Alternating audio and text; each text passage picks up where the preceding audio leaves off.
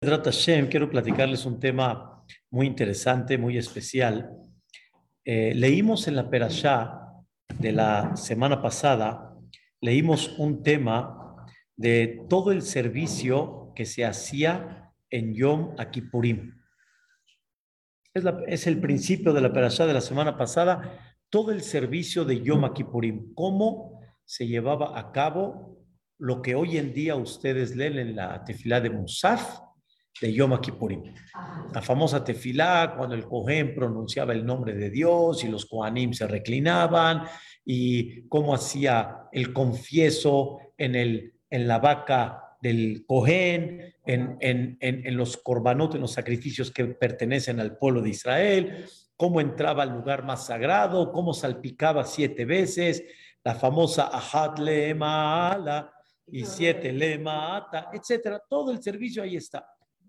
Pero hoy, desde Hashem, lo que queremos de alguna manera dedicar es, hay en la Torah dos chivitos, ¿sí? Dos chivitos que se les llama Sair, Seirim, dos chivitos, dos cabritos, que ellos, ¿sí? Tenían que ser exactamente lo mismo, exactamente del mismo tamaño, igualitos, y se hacía un sorteo se hacía un sorteo, un sorteo así en dos, en una, una cajita, dos bolitas, un sorteo. ¿Quién va a ser el Corbán, la Hashem, el Seir a Dios? Que ese se va a sacrificar, se va a meter su sangre al lugar más sagrado del Betamigdash, exactamente, que se hacía en esa época el servicio, y su sangre se va a meter y se va a salpicar una arriba, siete abajo, con todo lo que más o menos conocemos.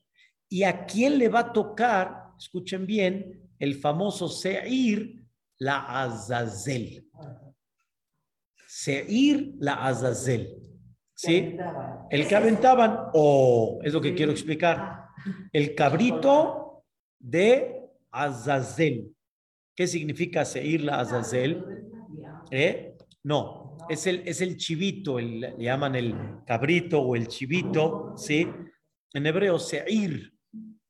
Es importante esta palabra porque la vamos a, la vamos a comprender y la vamos a utilizar. Seir.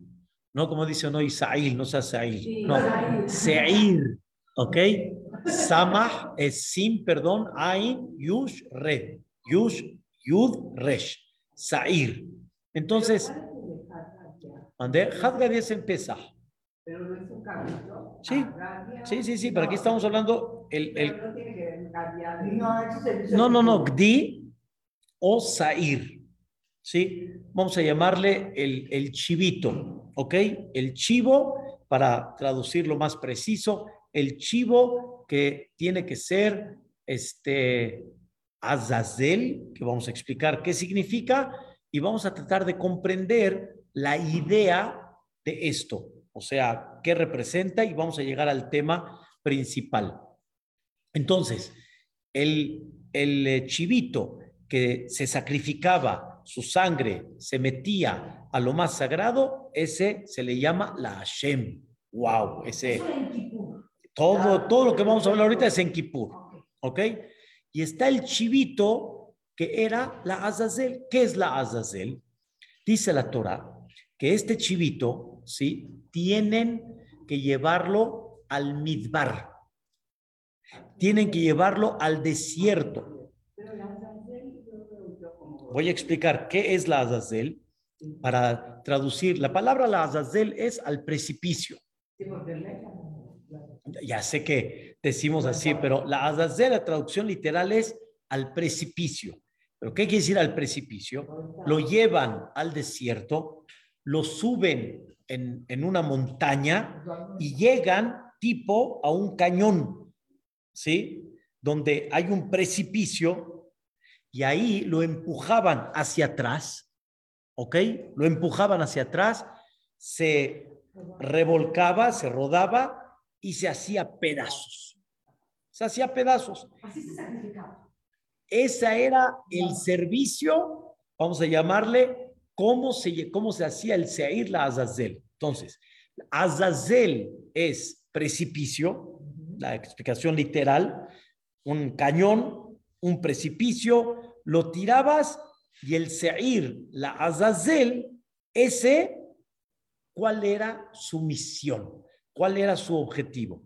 Nada más para dar un, digamos, un paréntesis, eh, a mí me llevaron hace como tres años y medio, me llevaron a ese, digamos, este, a ese eh, cañón, ¿sí? Me llevaron con el jeep al desierto, se le llama Midbar Yehuda, Midbar Yehuda, ¿sí? Me llevaron ahí al desierto, ¿sí? Me llevaron a la montaña, de veras, de veras, es, es, es impactante todo lo que tenía que caminar este cogen con el chivito para llegar allá y para empujarlo. Y eso está, eso está en, el chivito no tiene problema. Le explico por qué. El chivito no tiene problema, pero era, y eso lo, lo estudia uno en las Mishnayot, en Masejet Yoma, ¿sí? Está muy claro, muy, muy claro. Caminaba aproximadamente 10 kilómetros, 12 kilómetros, aproximadamente, eran como más o menos, calculen, en tres, o cuatro horas. El día de Kippur, el día de Kippur, entonces, este Cohen que llevaba al chivito, no el Cohen Gadol, mandaban a uno especialmente, este Cohen, ¿sí? Le ponían puestitos cada distancia, ¿sí? De comida, de agua, para que si él, el día de Kippur, desierto, Hamsin, si hay calor, que él esté tranquilo, que si quiere comer, puede comer. Está permitido.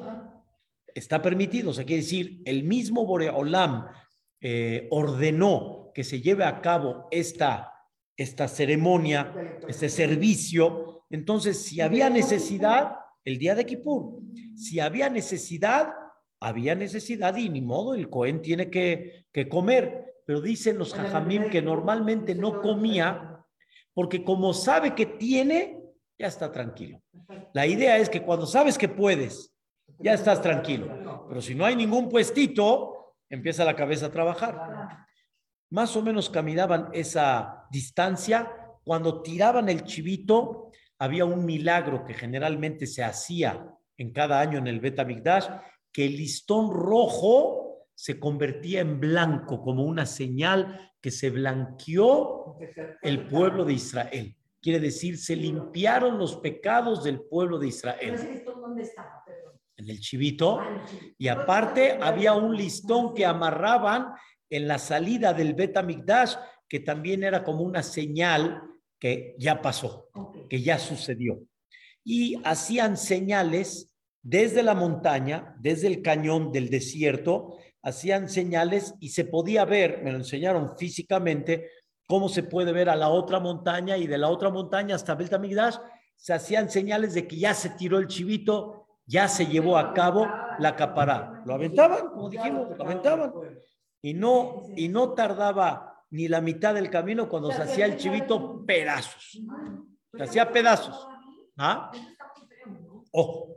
Entonces, hay que entender, hay que entender que lo que normalmente, ¿sí? En el Betamigdash se llevaba a cabo un servicio de sacrificio, shahita, sangre, salpicar, aquí era totalmente diferente. Lo llevas a un cañón y lo tiras. Y vean algo interesante. Dice la Torá que el Cohen Gadol, antes de que lo lleven, ponía sus dos manos en ese chivito y hacía el vidui, hacía el confieso de todos los pecados del pueblo de Israel, de todas las cosas que cargó el pueblo en general y y a dónde los ponía el Cohen, no nada más hacía un confieso, los ponía en la cabeza del Zahir. Así dice, como que ahí pongo todos los pecados en la cabeza del Zahir, yani al rapto, como decimos en tu cabeza. Eso es lo que el Cohen hacía en ese momento, hacía el vidui, pronunciaba el nombre de Dios en forma clara, se inclinaban todos, Baruch Shem Kevod Malhutó, pero todo esto dice como que, bueno, dime algo, dime, dime una, una insinuación, ¿Qué, qué, qué tipo de ritual es la palabra? ¿Qué tipo de ritual es este? Y vuelve la Torah a repetir, Benazá a Sair, él va a cargar el, el chivito, todos los pecados al cañón, Beshilajet Sair va mitbar. Es lo que la Torah dice. ¿Cuál es la idea? Entonces vamos a Vamos a tratar de analizar juntos este tema. Primero, les voy a decir una idea filosófica de el Maimónides. El Maimónides escribió un libro que se llama Morene Bujim. Es un libro que habla mucho sobre la Torah filosóficamente hablando. O sea, hay muchas cosas que su explicación es según la Kabbalah, hay cosas profundas en la Torah, pero hubo una época que mucha gente exigía una explicación más filosófica, ¿sí? Como que de alguna forma más raciocinia, si lo queremos decir. Y el Rambam dedicó mucho a eso. Hay cosas que la Torah sí las explica muy claras, pero hay muchas cosas que no, como el corbán, como el sacrificio. Entonces el Maimónides explica que hay muchos rituales que son como un símbolo son como un símbolo para que la persona, por medio de ese símbolo, la persona recapacite, la persona reflexione, la persona como que le haga una vibra y entienda qué mensaje te quiere dar esto. Entonces, por ejemplo, os voy a dar un ejemplo. Si un hombre, con mucho respeto, si un hombre le a una mujer le da una flor, ¿sí? Y la mujer siente, le dio una flor. ¿Qué le dio? ¿Qué le dio? ¿Le dio un diamante? No, le dio una flor. ¿Qué? ¿Qué le dio? Pues sí, y ese detalle, ¿qué representa? Te expreso con esa flor, te expreso con esa flor, ¿sí? ¿Tú eres qué? Tú eres una flor. Mira, tú eres una flor. ¿Cómo? La flor valió 80 pesos, tú eres una flor. No, pero es, hay un símbolo en esa flor, ¿sí? Es como si yo le traje, como Jamo Badía una vez, no tenía que traerle a su esposa en su inicio de matrimonio, cuando quiso traerle algo, tenía una pobreza. ¿Y qué le fue a comprar a su esposa? Un melón. Un melón. Un melón. Y le dijo, le dijo, lo, esto es lo que tenemos, que siga nuestra vida dulce como este melón. Pero, y hay veces la cartita te dice mucho más. Y en la cartita, ¿qué dijo allá afuera? Sí, eres, eres todo un tesoro. ¿Y qué es? No es un tesoro, es mucho más que eso. Y si uno comprendería, hay palabras todavía más profundas y más bonitas. Mi vida. Entiende qué estás diciendo. Mi vida. Eres mi vida. ¿Qué significa un corbán? ¿Sí? Es una forma de manifestarle a Dios lo que muchos dicen, doy mi vida por ti. Pero no puedes agarrar algo. ¿Qué, vas a agarrar para expresar y para dar a entender que darías tu vida por él? ¿Qué, qué puedes tomar para eso? Un animal. No hay otra cosa más. Pero usted que a Hashem le gusta eso. A Kadosh Baruchu, así como tú, sí estás dispuesta a comerte un ribay y una rachera. ahí sí no da haram. Ahí sí, el animal, pues para eso está hecho. No, no, no, pero ahorita, ahorita primero estoy en el corbán, el sacrificio, ¿sí? Todo tiene que tener este, una expresión, un sentido. Corbán viene de la palabra lecareb, acercar. Por medio del corbán, ¿sí? Me acerco a Dios, interpreto y manifiesto, ¿sí? Tendría que dar mi vida por ti. Manifiesto este por mi conducta tendría que ser que lo que al animal le hagan me lo hagan a mí como anteriormente era, que no había dudas que delante de un rey, un mal comportamiento que era pena máxima. Eso es un punto del corbán y la sangre representa vida, ¿sí? Y muchas cosas más que se pueden analizar. Es como cuando te cambias de casa, andas sin baño,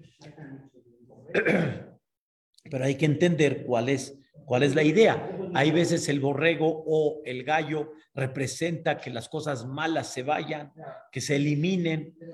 Tiene que haber una cosa que te, te, te conecte, te ayude, te dé un sentido.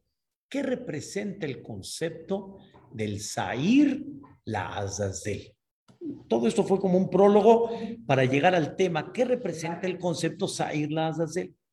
Dice el Midrash, algo muy interesante, de veras es, es, es, es, muy interesante, porque lo que vamos a ver, Bedrat Hashem, del Midrash, ¿sí? Nos va a dar un foco, la verdad, este, ¿qué les puedo decir? Fantástico. La palabra Sair, cuando lo encontremos en otro lugar, nos va a dar algo, este, como que un mensaje específico. Acuérdense del el tema que hemos hablado, que las palabras no tienen vocales en la Torah, porque se puede leer de otra manera. Sair o Seir. ¿A quién le llaman Seir? Dice el Midrash, Jacob vino cuando Ribka le pidió, ¿sí? Entra con, con, con, este, ¿cómo se llama? Entra con, eh, con tu padre y, dile a la verajá, le dijo Jacob, espérame, mamá, yo soy un hombre liso, pero mi hermano es un hombre pelludo, Zair. Mi hermano es un hombre Zair. ¿Qué agarró Ribka para ponerle a Jacob por encima, agarró un, cabrito y la piel del cabrito se la puso. ¿Se están entendiendo qué peludo era esa? Yo no he visto un hombre así. Así, con la, con la piel, que tanto se necesita hasta, hasta un cabrito para que Jacob sienta, oh, este se sabe. ¿Ok? Entonces, y a Esav le llaman mucho. ¿A dónde Esav se fue a vivir? A Seir. Esav, no, Esav se fue a vivir a unas, unos territorios que se llaman Seir, dice el Pasuk, Vayeshev Esav, Behar Seir. ¿Qué representa Esav? ¿Dónde vive Esav? En Seir. Entonces dice el Midrash, ¿quién es ese Seir? La ah. Azazel. Ya ni de quién estamos hablando, de Esav. Ah. Ahora voy a regresar. El Cohen, cuando pone las manos en el Sair, que es Esav, ¿sí? Y está haciendo el confieso de todos los pecados, y voy a poner los pecados al rapto, ya ni a la cabeza del Sair, estoy poniendo los pecados a la cabeza de quién? De Esav. ¿Y quién va a cargar con los pecados del pueblo de Israel? A Esav. Eso ya está como que fuera de lugar. Es como que, oye, tú pecas y el otro carga con el pecado cuando no lo hizo y ni siquiera, como dicen, se entera ni ni sabe del tema. ¿Qué significa cargar con los pecados que el pueblo de Israel hizo y como que culpas a quién? A Esav. Y con eso vamos a entender, Hashem, ese ritual ¿sí? De tirarlo y no sacrificarlo. Dice el Maimónides algo muy interesante. El Maimónides, esto ya no lo dice en Moreno Ujim, lo dice en su libro Mishneh Torah. Dice el Maimónides, ¿sí? Pero primero voy a este, explicarles algo interesante. Cuando, cuando Am Israel estaban por entrar a Eretz Israel, tuvieron una serie de órdenes y de preparativos de parte de Moshe Rabbenu y de Dios antes de entrar a Eretz Israel. Hubieron muchas cosas que Moshe les dijo al pueblo de Israel, tengan cuidado, que no se olviden de mí, porque hasta ahorita vivieron 40 años en una burbuja espiritual, lo único que veían era la mano de Dios y milagrosamente vivieron y qué increíble. Pero cuando entren a Eretz Israel, ¿sí? la naturaleza es de que van a empezar a ver money, trabajo, producción, etcétera. No vayan a sentir, van a empezar a conocer el mundo dijo la palabra secreta, Sofía. Van a empezar a conocer el mundo y van a empezar a decir, yo hice, yo construí, yo trabajé, mira esto. Entonces, no vayas a, no vayas a decir, cogí, mi mano, mi fuerza, salido Escúchame, porque todo lo que les voy a decir ahorita es, es, básico. Y no vayas a de repente a olvidarte de todos los milagros que Dios te hizo y no te vayas a olvidar que realmente quien te da esta riqueza y este poder es Dios. Y no se te vaya a olvidar que hay alguien que domina el mundo entero desde que saliste de Egipto. Todo eso le dice Moshe al pueblo de Israel. Muy bien, Graciela. Entonces, quiere decir que hay una tendencia, hay una tendencia natural del hombre, que si no la trabaja, ¿qué va a pasar? Se va a ir. Te vas a olvidar de Dios. Vas a empezar a sentir a mí, yo, vas a empezar a sentir, este, yo muevo las cosas, yo dirijo, yo trabajo. Número dos, Dios le dice al pueblo de Israel, entras a Eretz Israel, yo hubiera dicho, vas a conquistar esa tierra. Escuchen bien. Y todos los que viven ahí, que son Akenaanía, Haitía, Emoría, Perizí, los Kenaanitas, vamos a llamarle en general, van a estar bajo tu dominio. O sea, te vas a apoderar del país. Ya. Viene Dios y dice, no. No, no, no, no. No es quitarle la tierra a ellos, ya nos enseña, ya nos enseña el comentarista Rashi que realmente esa tierra ya estaba prometida para el pueblo que va a representar a la Am, va a representar a Dios, y ya es de Abraham Avinu, y va a llegar un momento que ahorita ellos están de mientras. Y, cuando, y aunque pasaron muchos años, la tierra a quién le pertenece, el mundo a quién le pertenece, a Dios. Y él dice, hasta aquí llegaste y ahora le toca a quién? A otro. Y esto este, te lo di a ti por esta época y ahora a quién se lo doy? A otro. Es una forma de manifestar también la riqueza. La puede tener uno, la puede tener otro, y la que no la tenía la tiene, la que ya la tiene ya no la tiene. Dios decide. El mundo a quién le pertenece? A Dios. Y Dios ha demostrado y que no nos enseñe que el mundo le pertenece a Él. Porque nos va a enseñar tarde o temprano que lo que pensabas que está firme no está. O te quita o te quita. Quiere decir, o te quita el dinero de ti o te quita a ti del dinero o te... O sea, no hay nada que asegure nada. Nada, nada. Y donde una persona estaba firme y estaba este, concreta, Dios en un segundo te puede quitar todo, como explicamos. ¿Dónde recordamos? Está la fiesta de Purim, pero la alajá dice que hay que recordar el segundo día de Pesach, fue cuando mataron a Amán. Ahí fue cuando lo mataron, el segundo día de Pesach. Y lo hay que recordarlo. Y hay que, en la ciudad, hay que levantar la copa y decir, ¿y por qué justo en Pesach Dios se lo llevó? Porque en Dios demostró que el patrón, ¿quién es? Él. Y cuando paró dijo, ¿quién es ese que le tengo que hacer caso? Le dijo a Dios, con mucho gusto, me voy a presentar y vas a ver quién soy yo. Y como dicen, me van a respetar. No quería conocer. Yo voy.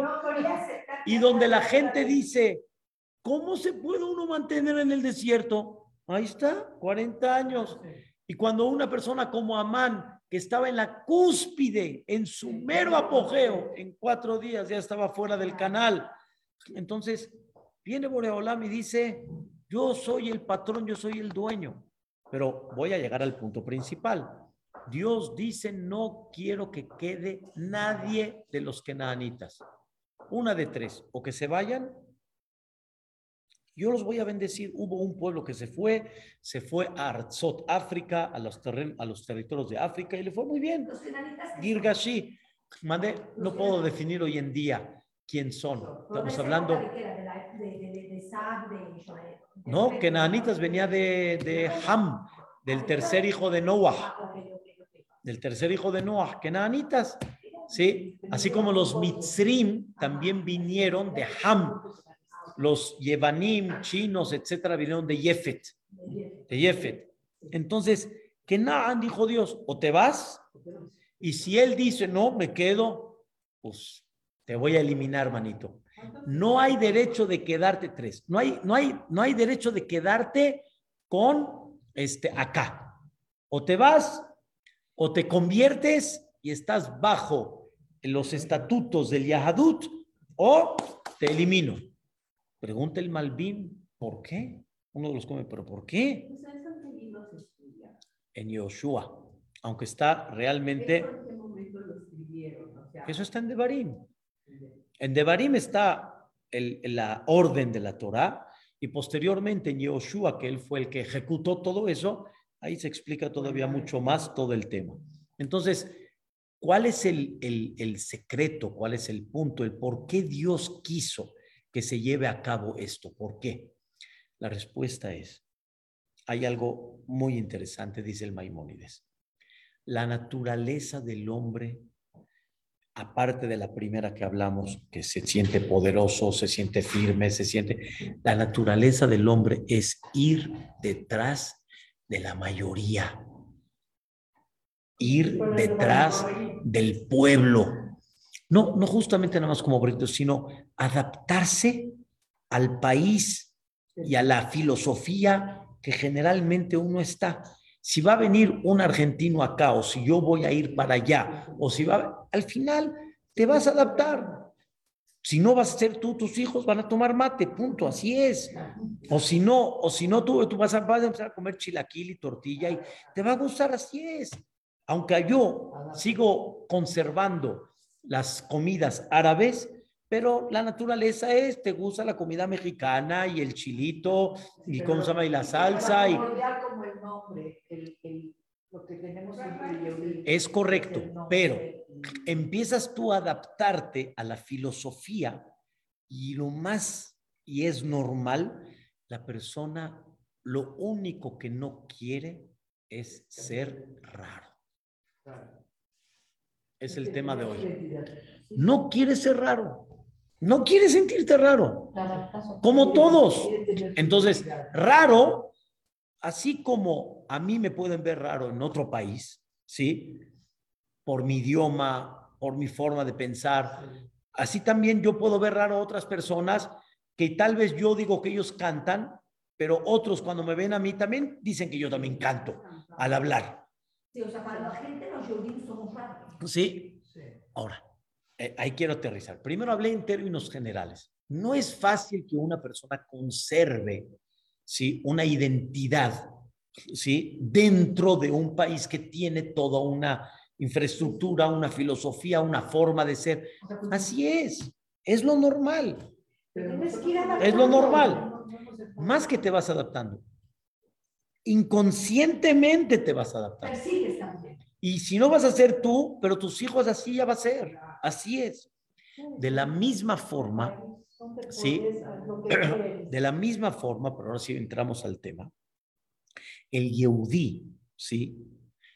Es Yehudí a donde vaya. Sí, sí, somos diferentes. Y aunque seas Yehudí, mexicano, argentino, estadounidense, francés, canadiense, como eres Yehudí, en tu esencia como Yehudí, vas a seguir siendo raro. Por eso llaman que siempre los que se consideran extraños son los Yehudí. ¿Sí? Entonces, el Yehudí, para de alguna forma, ¿sí? No sentirse así, entonces, una de dos, o forma un, aparte de una comunidad, forma tipo un gueto, ¿sí? para poder seguir conservando su filosofía, su forma de vestir, su tradición, su pesa, su este, etcétera. O, escuchen bien, va a tratar de, de seguir con su tradición, pero lo más similar y lo más escondido para que no se vea raro. Esa es la segunda escena. Y la tercera, que es la más dura de todas, es que pierdas tu esencia para No. sentirte como todos, para pertenecer como todos. Me refiero dejar Shabbat, dejar Kashrut, este, convivir igual como ellos, estar eh, así y de alguna forma querer caer bien para es lo natural. Lo natural me refiero es el sentimiento natural, pero la persona sí ¿qué pierde por medio de eso? Pierde una identidad y que no se malinterprete, pierde un ego, ¿sí? No de, no de soberbia, de orgullo, de alegría, de, de entender el valor de lo que tú perteneces, de lo que tú eres realmente. ¿Sí? O sea, miata, ¿quién eres tú? ¿Realmente quisieras que te quiten esa identidad? o sea, ¿qué, qué, qué representas tú realmente? Aquí, en este Betacneset, hace tres, cuatro semanas, vino el ex embajador de Washington, de Eretz Israel, en Washington, que fue el brazo derecho de Bibi Netanyahu durante 22 años y hasta ahorita sigue siendo su brazo derecho, si Bibi vuelve a entrar otra vez al, al gobierno. Y él estuvo siete años, estuvo con Obama en, el, en, el, en el, la presidencia de Obama, estuvo un poquito con Trump. Y él cuida, cuida Shabbat, Rosh Hashanah, Kippur, cuida, cuida, Kashrut, ¿sí?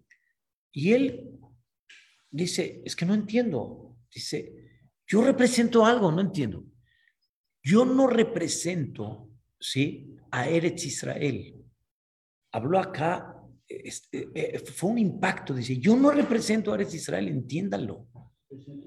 Yo represento un Yahadut y Yehudí. Yo represento un judaísmo. Eretz Israel es nada más el eje central. Es como dicen la base. Pero yo represento un Yahadut. Y por ese Yahadut, yo represento una embajada que representa un Yahadut. Entonces le preguntaron a él, oye, vas a entrar con Obama, ¿qué sientes? Y dijo, no entiendo, espérame. Estados Unidos, sí, tiene una bendición y tiene una potencia, pero tiene 300 años, 400, ¿cuántos tienes de existencia? Dice, yo llevo 3000. Yo llevo 3000. Yo me tengo que sentir de menos, ¿sí? No me voy a sentir de más, no voy a, no voy a hacer, pero, pero ¿por qué me voy a sentir de menos? Yo represento algo. Y tuvo juntas y citas donde él decía, discúlpame, hasta acá tengo que llegar a mi casa, tengo que cuidar Shabbat. Tengo que cuidar Shabbat. Y mucha gente dice, ¡ay! No. Y él les demostraba que en vez de que la gente diga, ¡ay! Los, los, los, los realmente, los personajes, lo respetaban más.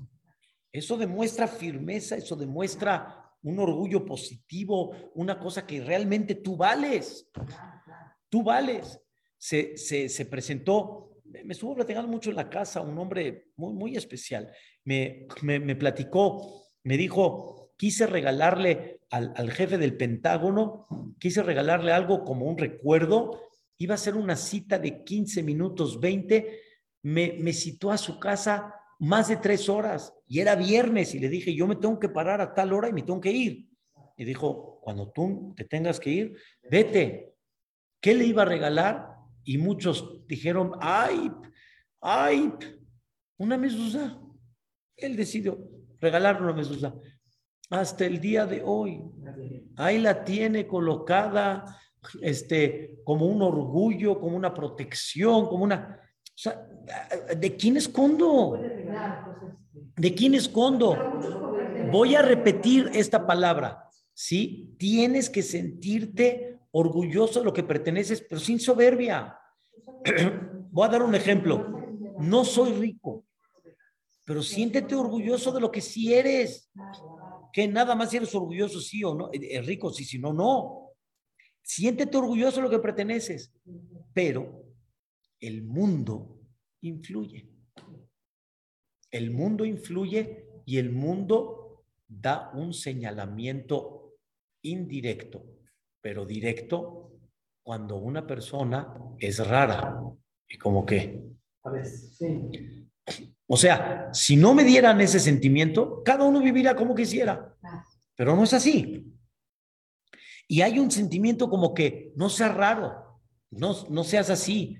O sea, sé, aunque hoy se habla mucho del tema que hay que respetar a cada uno como es y la raza y etcétera y la religión, y, pero, pero hay cosas que con todo y eso siguen dando una, un sentimiento así.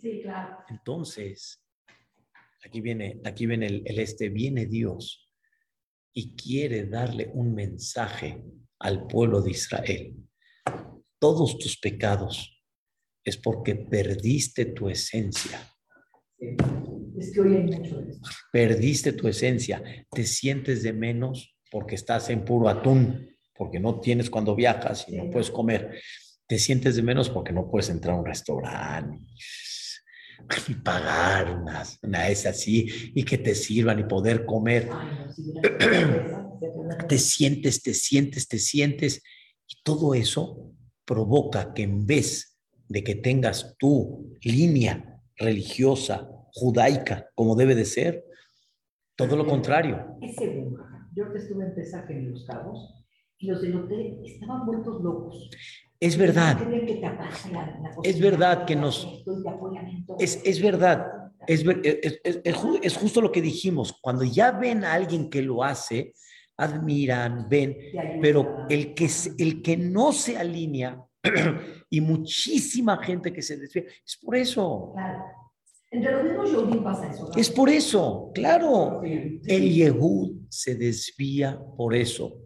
Hace muchos años me llegó un libro de la comunidad Monte Sinaí, donde ellos escriben cómo era la vida en Damasco, cómo no había un Yehudí que abría las tiendas en Shabbat. Y yo le dije a mi esposa, a mis hijos, oye, ¿quién, quién sacó esta información? Yo no la escribí. No la escribió el Jajam. Que, que la escribió No, ellos la escribieron. No había una persona que no tenga en la cocina separados de Farulevan. Los shamis tienen, tienen cosas impresionantes en Pesach, increíbles. De que no, esto, no, esto, no, esto, que eso, no, laterías, no, nada. O sea, la verdad es que como soy vegetariana, ya me vi obligada a meter queso. ¿Me están? Porque si no me hubiera quedado. Sí, escuchen esto. Es increíble, es increíble y así puedo platicar de historias de Halab y puedo platicar historias de no tienen idea cómo.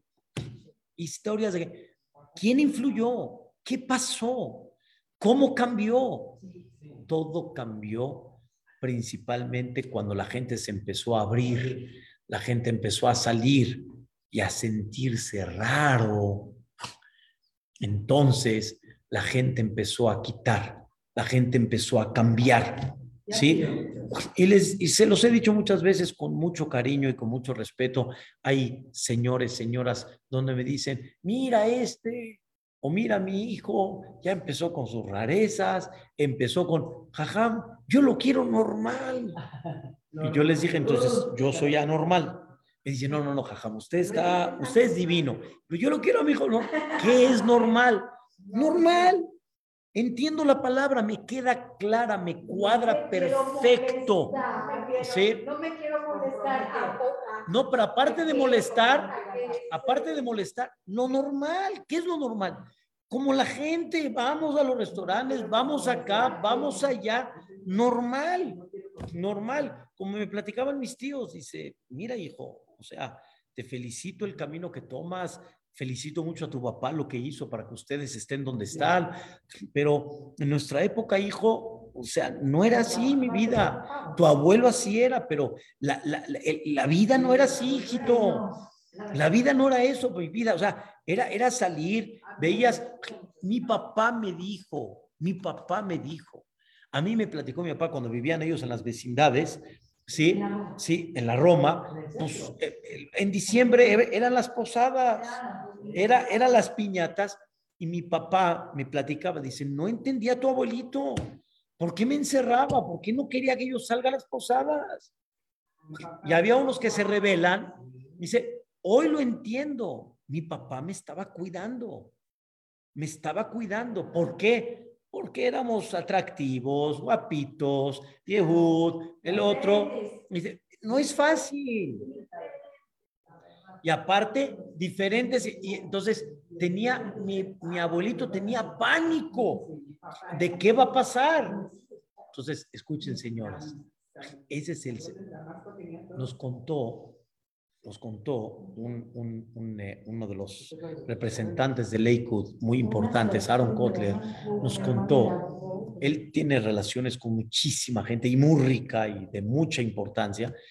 Una persona en Estados Unidos tenía sus negocios bien, de repente bajó, necesitaba ayuda y la verdad no encontró una ayuda este, tan fácil con, con un, con un Yehudí, pero un Goy sí le abrió la mano. Híjole, qué increíble. Y se recuperó y después el Goy bajó, el Goy le pidió ayuda, lo ayudó y así se iban echando la mano. Mucho más el Goy al Yehudí, pero se iban llevando la mano. Hubo una fiesta, de repente estaba el Goy y el Yehudí, estaban en la misma fiesta, un tema de un negocio, algo importante, y presentaron, no, y presentaron algo taref. Presentaron algo taref. Quiere decir, comida taref.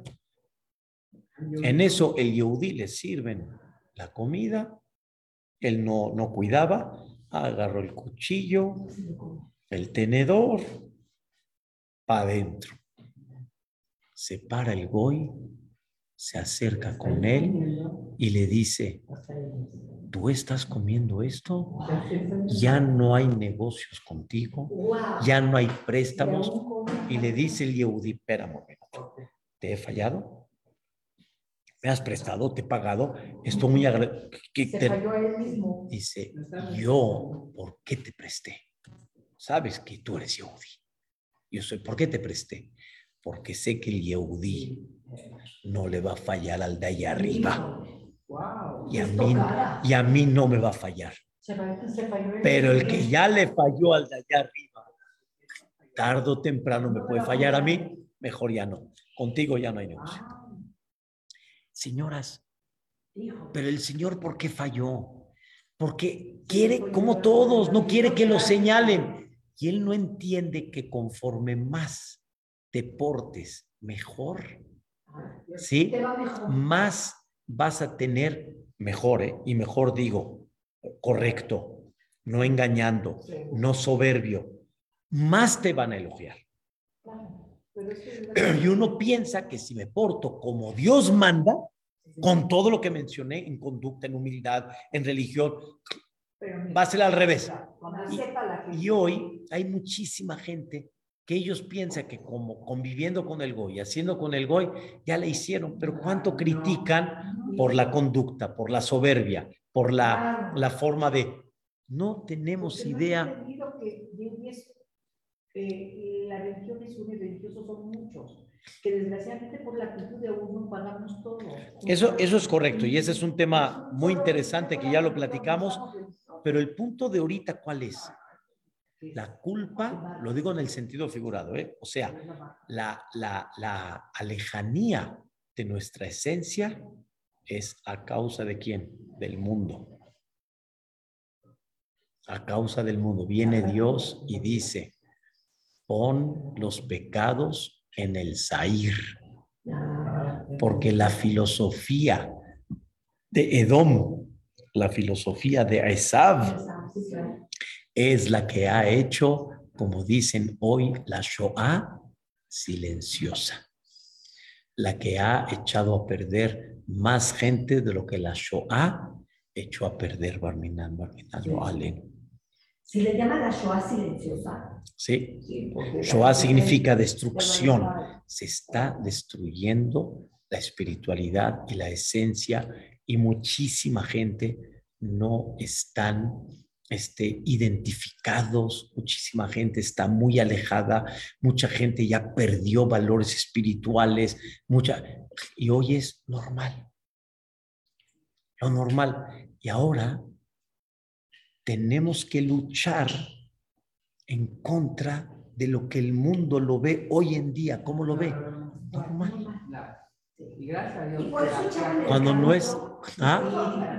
se vaya deshaciendo. Eso, entonces lo empujas dando una manera, ¿sí? Eso se tiene que hacer. Aquí no es sacrificio. No, Es que, es que se, que- que entender- entender que tú tienes otra conducta, tienes que tener ese orgullo de lo que tú representas, ¿sí? Conforme más este, tengas esa esencia, tendrás ese respeto real. Conforme más quieras asimilarte, llegan momentos que más te alejan, como, como escribió Ana Frank. Dices que no entiendo qué les hicimos. Comimos donde ellos comieron, hicimos lo que ellos hicieron, festejamos donde ellos festejaban. ¿Qué les hicimos? Perdimos la identidad. ¿Había, había una explicación? No, no, Porque le hicimos más Alemania, ¿no? Porque se, se no, no entendí. ¿Qué pasó? ¿Qué hicimos? ¿Qué hicimos? ¿Qué hicimos? Pero ese es el tema. Cuando hay una asimilación, ya, entonces empieza a ver qué pasó en España. Igual, Lo mismo. lo mismo. ¿Ya entienden la, enti- enti- entienden la idea? Entonces, sí, la, la, la, pero la, la idea principal está de que la, la idea principal está de que la, la, la, el, el Seir, la Azazel, es un símbolo para que entiendas, ¿sí? Empuja, empuja toda la influencia, ¿sí? Del mundo, rompe y comprende la esencia en la cual tú tienes que vivir, en la que tú debes de representar una luz al mundo, no de soberbia, una luz en dirección, una luz en valores, una luz en, en educación, una luz en, en, en familia, una luz en, unión a Dios, una Dios en respeto, una luz en tantas cosas que hay que realmente cuando nos prenden la chispa no somos así. Cuando nos prende la chispa sí somos y representamos algo muy especial Nos encanta. y nos encanta esa parte. Pero la idea es, déjate, voy a poner mis pecados en la cabeza. ¿Qué es en la cabeza? En la filosofía del mundo. La filosofía del mundo, ¿cuál es? Yo, yo, mi, mi, mi, mi capacidad, mi esto, puedo dominar el mundo, ya logramos encontrar algo más, ya podemos curar esto, ya podemos encontrar dominio al, ¿cómo se llama? A los genes, ya podemos hacer así, ya podemos hacer allá. Y Dios dice, sí, que te estoy dando permiso que tengas un poco más de acceso, pero al final te voy a demostrar, ¿pudiste con un virus pequeño? Este, ¿tuviste la capacidad? Te tiré toda la economía, ¿sí? Lo que valían millones de dólares, ya no, de repente ya no vale nada. Entiéndelo, entiéndelo, compréndelo. Pero esa es la filosofía de esa. Pon los pecados en la cabeza del Zahir. Pon los pecados en la filosofía, cambia tu filosofía. Tu filosofía es otra. Y tienes que sentirte orgulloso de lo que tú representas, de lo que tú realmente, el valor tan grande que tienes. No te sientas de menos. No es pecado lo que estás haciendo. Hay otras cosas que realmente sí son pecado. Lo que tú estás, lo, lo que el mundo hoy en día quiere abrir y quiere presentar y, todo abierto y a los niños y todo a, a- a todo color y todo, e- eso, eso, eso, es, eso no hay vergüenza. Y lo que tú haces sí es vergüenza. ¿Por qué? ¿Por qué? El mundo está cada vez más de cabeza y cada vez más separado y cada vez los valores más en el piso. Y tú que inculcas valores, principios, religión, este, dirección y todo, ahora tú eres el que estás mal.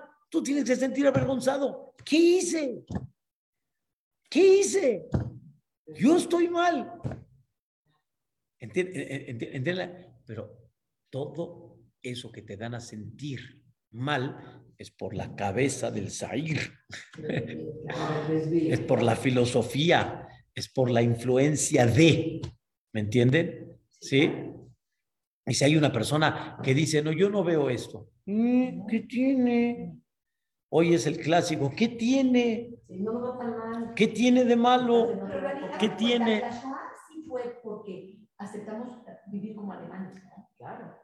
Exactamente, la historia se ha repetido Sí. todo el tiempo. En el año 1890 y pico salió una ley oficial, ¿sí? En la cual se permitieron los matrimonios mixtos oficiales y eso es un tema, es un tema, o sea, no, no, no era uno, pero ahí está, llegó un momento en la cual era vergonzoso cuidar.